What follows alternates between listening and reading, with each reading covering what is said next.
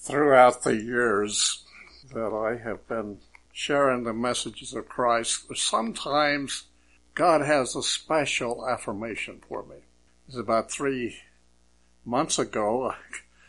The Lord was impressing me to speak on why our prayers are not answered. I was really wrestling with that because He gave me some pretty tough things to say, hard things. And, uh, all day long. It was, when I say God, I heard the voice of God. I'm not speaking of a verbal voice, but I, uh, I'm speaking of a strong impression. It's kind of like a shout. But in this time, as I was thinking about this, should I do this or not, there was a door, knock on the door. I went to the door. Now my message was to be why God is not answering our prayers. And I didn't identify her at first, but she'd come here a number of years ago. And then when I recognized her, she told me who she was. I invited her in.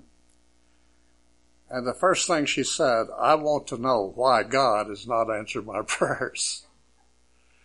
I said, thank you, Jesus, for the affirmation. And I told her, just come to church next week and you'll hear the, you'll hear the message on that. I was speaking the next week. I remember there's a very controversial subject one time in the church and specifically in our church. And uh, I didn't know where to speak on that or not. And the Lord just kept impressing me, this is what I should do. And I went to church.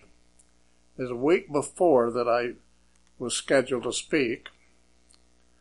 And uh, a senior citizen, not as old as I am today, but he came up to me and he had a book in his hand. and Said, "When you speak on this, or uh, said you need to read this book." I knew everything was in that book.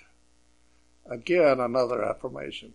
And, and again, I think this is one of those special times this is something you've heard me say so many times that that every day of our life we give out medicine or we give out poison.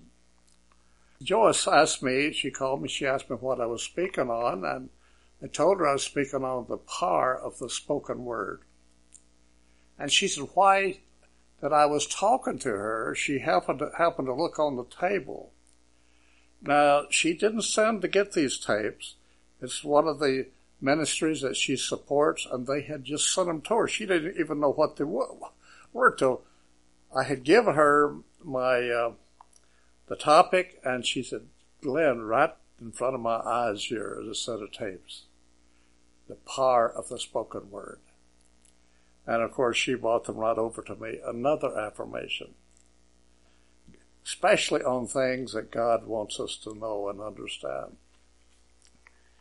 Today, the title of our message is The Value of Spoken Words. Our message is found in Proverbs 18, and let us read uh, verse uh, 21. Let's start at verse 20.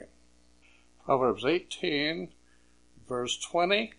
A man's belly shall be filled with the fruit of his mouth, with the increase of his lips shall he be satisfied. To paraphrase that, the quality of your life is dependent on the words you speak to some degree. That's what that text is trying to tell us. And in verse 21, death and life are in the power of the tongue, and those who love it will eat its fruit. Death and life are in the power of the tongue. If that verse, that phrase was not in the scripture, I would not believe that our words were that, were that important. And then throughout the Bible, throughout God's Word, you'll find that. You'll find the same thing. It tells us how important it is what, what comes out of our mouth.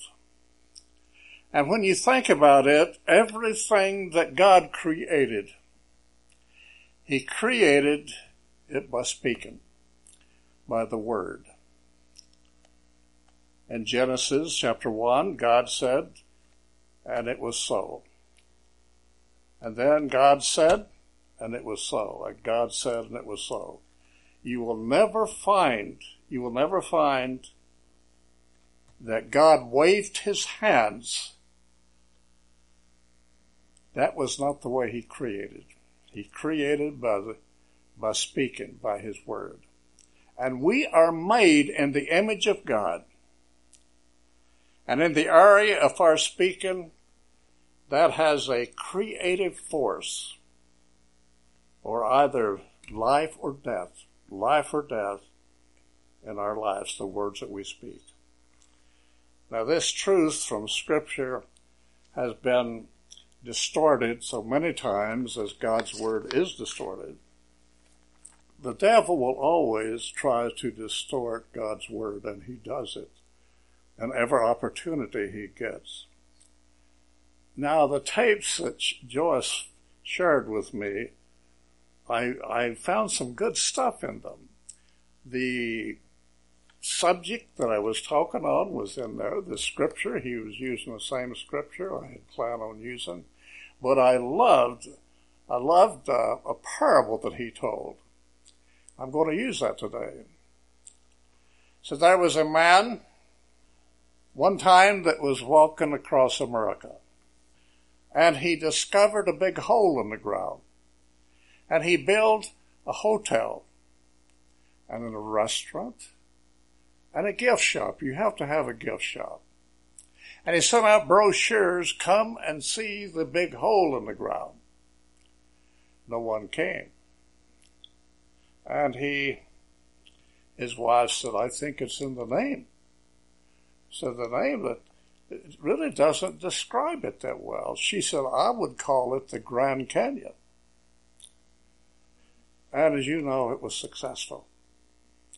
And one day, he was standing on the rim of a canyon, the canyon, and he overheard a visitor say, I don't think it's so grand.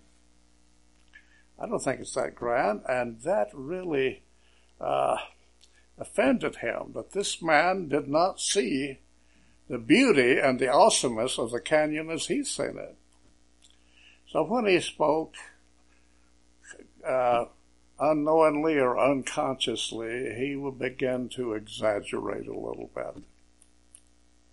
And he never really left there. He never seen the Rockies. He never seen uh, the redwoods. He never seen the ocean.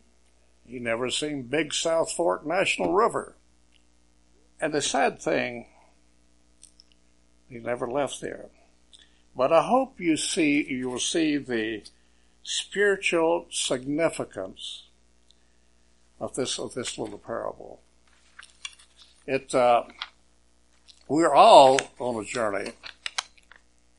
We're on a Christian journey since we have accepted Jesus and we, uh, we think that we have sometimes we have discovered something. That's already, it's always there. God's Word has always been there. And this happens with, with truth. So let me take for instance, a man reads in the Bible that his, uh, uh, that God heals, can heal the sick body. And he begins talking about it. He begins talking about it and he, and uh, uh, preaching on it and teaching on it, and he gets some hot water. So he has a good heart. He doesn't want people to suffer the way that he suffered. So he goes ahead and he starts to exaggerate. He starts to exaggerate some, and uh, and it it takes away from the truth even though the 95% of what he was saying was true, the other 5% are some people that would not want to listen to the 95% because they couldn't trust in that. About two, about three, three weeks ago, I think it was, my sister Shirley uh, had Joyce and I over at dinner, and uh, our cousin showed up, and she was telling us this pastor. Oh, she said, "I I've listened to him the way she talks so many years, and and the other day he said something that I de- absolutely did not agree with." And she said, "I I don't want to hear him anymore." And and that's that is what happens with the truth about the word. There is truth that God restores. That the quality of our life is dependent on the words you speak. And let me make a clear statement here. I'm not saying that we should try to get, trying to get God in agreement with our words. I'm talking about how important it is that we get our words in agreement with God's word. What God is saying in Proverbs 18:21, what God is saying, are you agreeing with life or are you agreeing with death? Are you releasing by the words of your mouth? Are you releasing poison or are you releasing medicine? Today's message is the value of our words. Number one, I want you to understand I want to make this clear that the first thing I want to make clear that we are connected to God by words, by words. This is shocking for many people, but we're going to show you in scripture how it's by words that we are connected with God. Words are when God comes from the spiritual realm to the, to the, uh, into our lives in the, nat- in the natural realm where we live, I promise you, as a matter of is what we are saying. And you know, God sent His Son Jesus, and that's the that's the bridge between us and God. Yes, Jesus is the Word. John 1 1 says, In the beginning was the Word, and the Word was with God, and the Word was God in Psalms 107:20, he sent his word to heal them. There was a chasm there. There was a chasm, a, a canyon between God and us called sin. And God sent his word to span that chasm. God sent his word to reach us and we walk across that word or that bridge by confession of the Lord Jesus Christ, and we become children of God. In other words, one of the most famous text to me passages, I will get to that in, in a moment, but in Matthew chapter 21.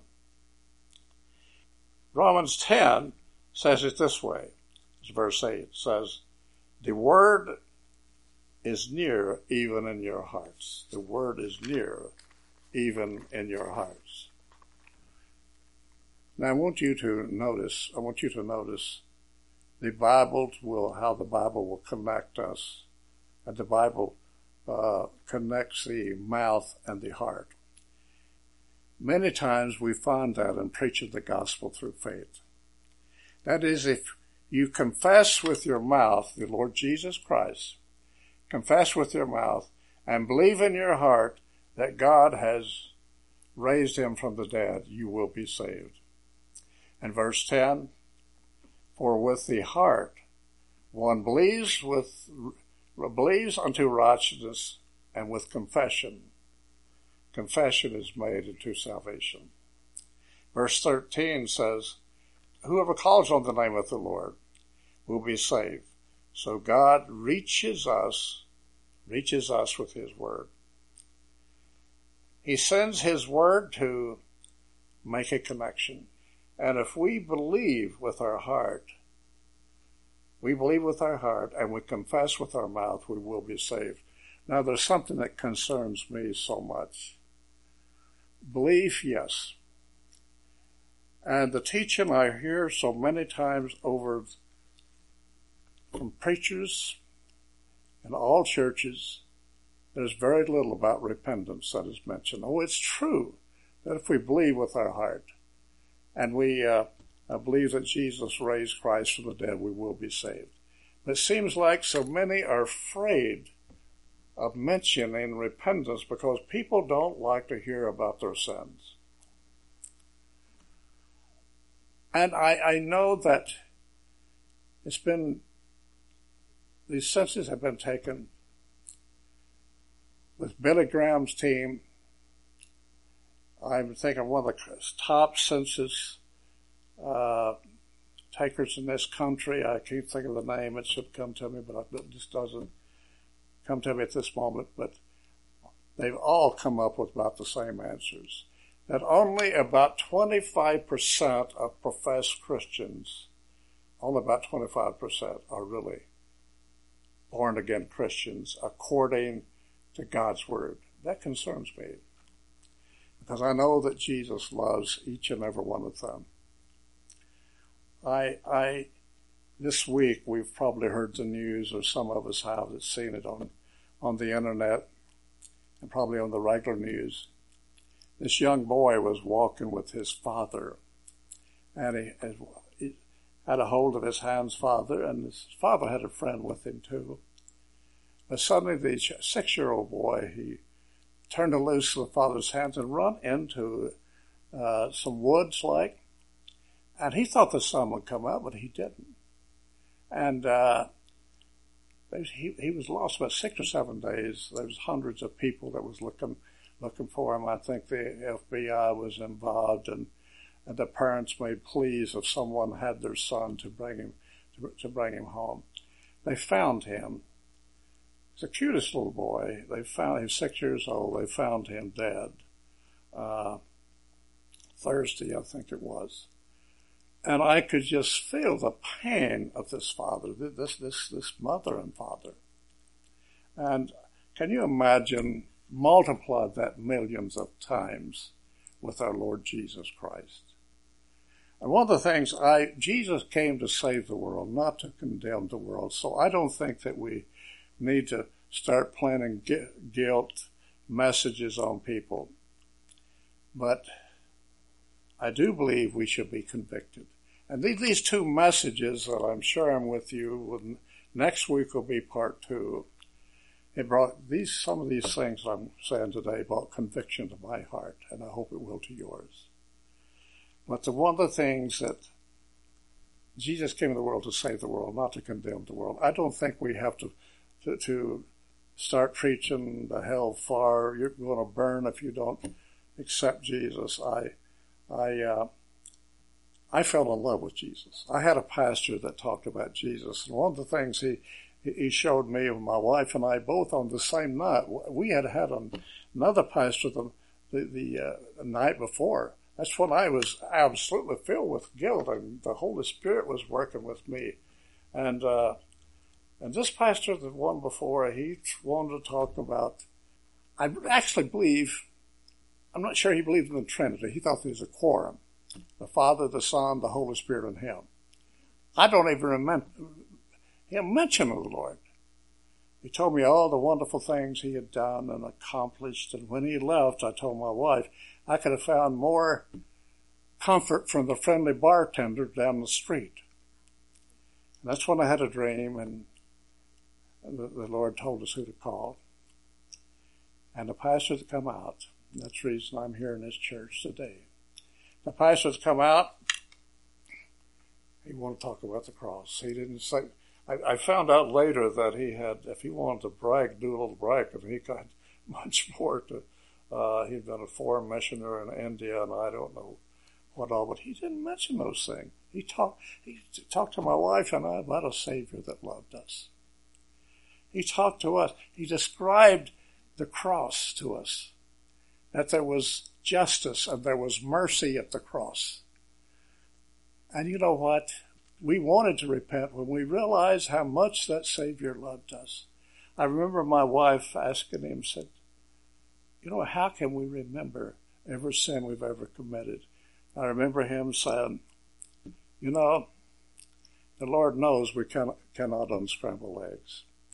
Just those things, that, those things that would be a factor now and uh, something that you know is an obstacle between you and God, confess those things. God, He will accept it.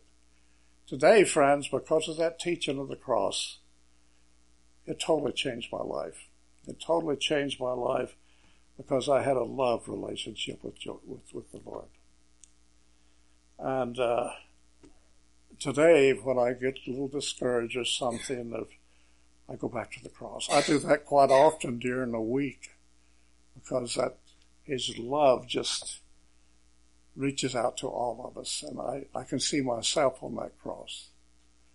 And that tells me how much Jesus loves me. It tells me how much He loves you in each one of us.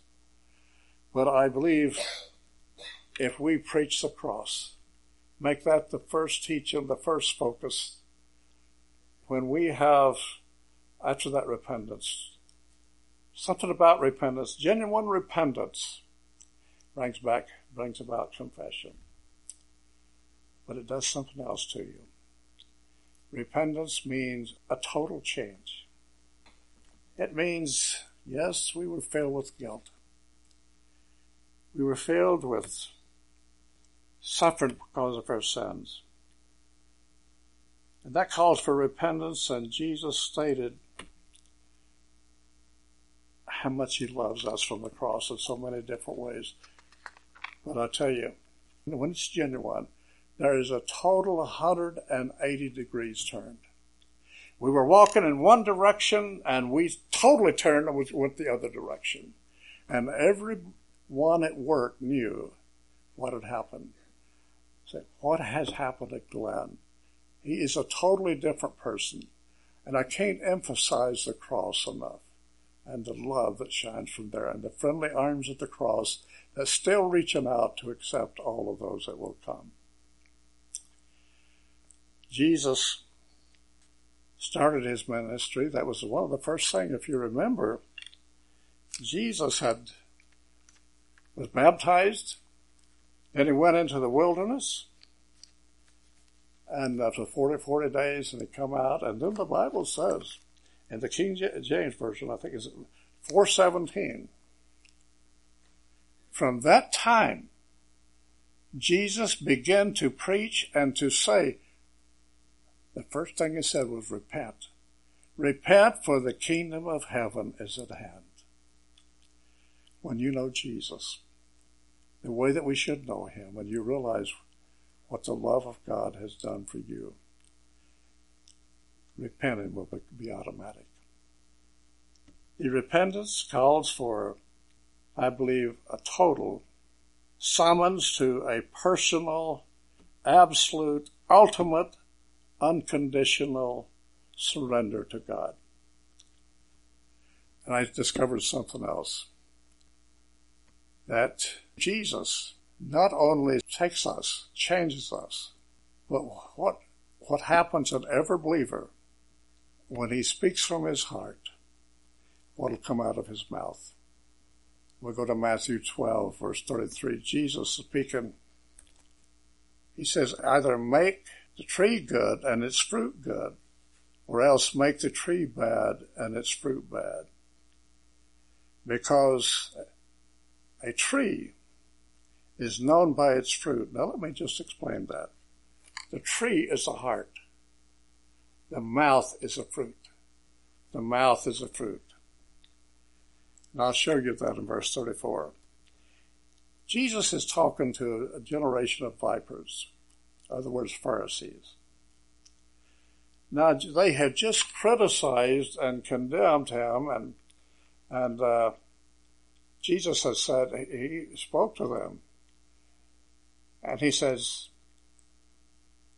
How can you be being evil speak good things? For out of the abundance of the heart, the mouth speaks. Out of the abundance of the heart, the mouth speaks. Verse 35, a good man out of the good treasures of the heart bringeth forth good things, and an evil man out of the treasures of his heart brings forth evil things. Verse 36, But I say unto you, that every idle word, think about this, dear hearts, every idle word that a man speaks, they shall give an account thereof in the day of judgment. Every evil word. Verse 37 For by thy words thou shalt be justified, and by thy words thou shalt be condemned. You want to know where your relationship with Jesus is genuine? Check the words. Check the words that come from your mouth. Because of time, I'm going to close this, and then we'll pick up next week on part two. And I think part two is really more interesting because we're going to be talking about what our words do in our families. But today, uh, a professor tells this story. He's a university professor, and I don't know what state, but he was he and his wife are on vacation in in Gatlinburg, Tennessee, and he happened to look out. Uh, they happened to notice that there was a very distinguished man that was shaking hands with different ones there at their tables.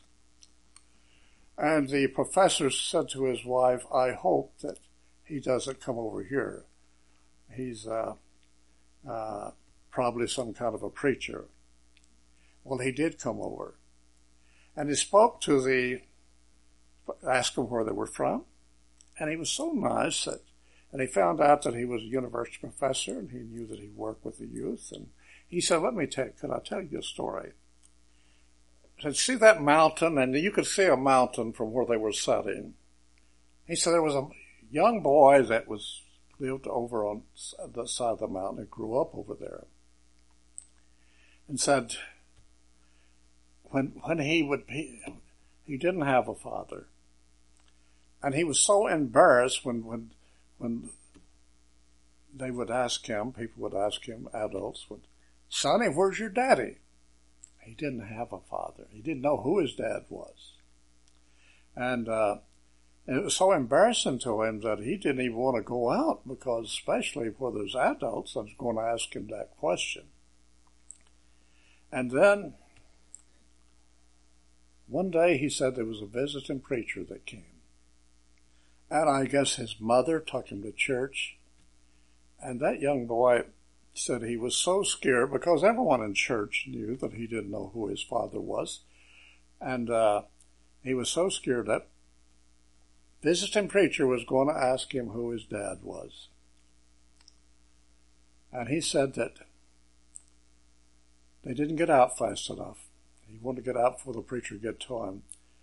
But as he walked by the preacher, the, the preacher reached down and put his hand on his shoulder. He said the forbidden word to him. He said, son, who's your daddy? And he said, and, and this, this boy, he said, he knew that everyone in that church was wondering what his response would be because they knew that he didn't know his father. But before he could say anything, that preacher said, the familiarity. He says, so you're so familiar with your father. I know your dad. I know your dad. Your dad is God. You're the son of God. Let me tell you, that boy, I'm talking about the power of the spoken words. He was never the same again. He looked forward to someone said, Sonny, who's your dad? He always had an answer. And he said, you know, that changed his life. And the pastor got up. The distinguished, it wasn't the pastor, the distinguished man got up and he looked back at him and he said, You know, I don't know what I would have done if that preacher hadn't, hadn't said that to me. He said it changed my life. The waitress came over and she said, uh, they asked her, who was that gentleman? She said, if you were from Tennessee, you would know. And she named his name. He said, he's the former governor of the state of Tennessee. And he must have been a very special governor because she said everyone in Tennessee just about knows his name. Friends, that's the power of the spoken word. That's the power that that we have available every day of our lives if we will just speak those words. Let us remember Our text, life or death is in the power of our words. Life or death is in the power of our words. Thank you again, Father, for the wonderful of life. Thank you for one who knew the power of the cross in my life, and I know there's others that have experienced the same thing. May that power continue to work from our hearts through our lips, continue to speak and bring truth and love to those we come in contact with. Thank you, Jesus, for your presence, the power of your presence here today. In Jesus' precious name, amen.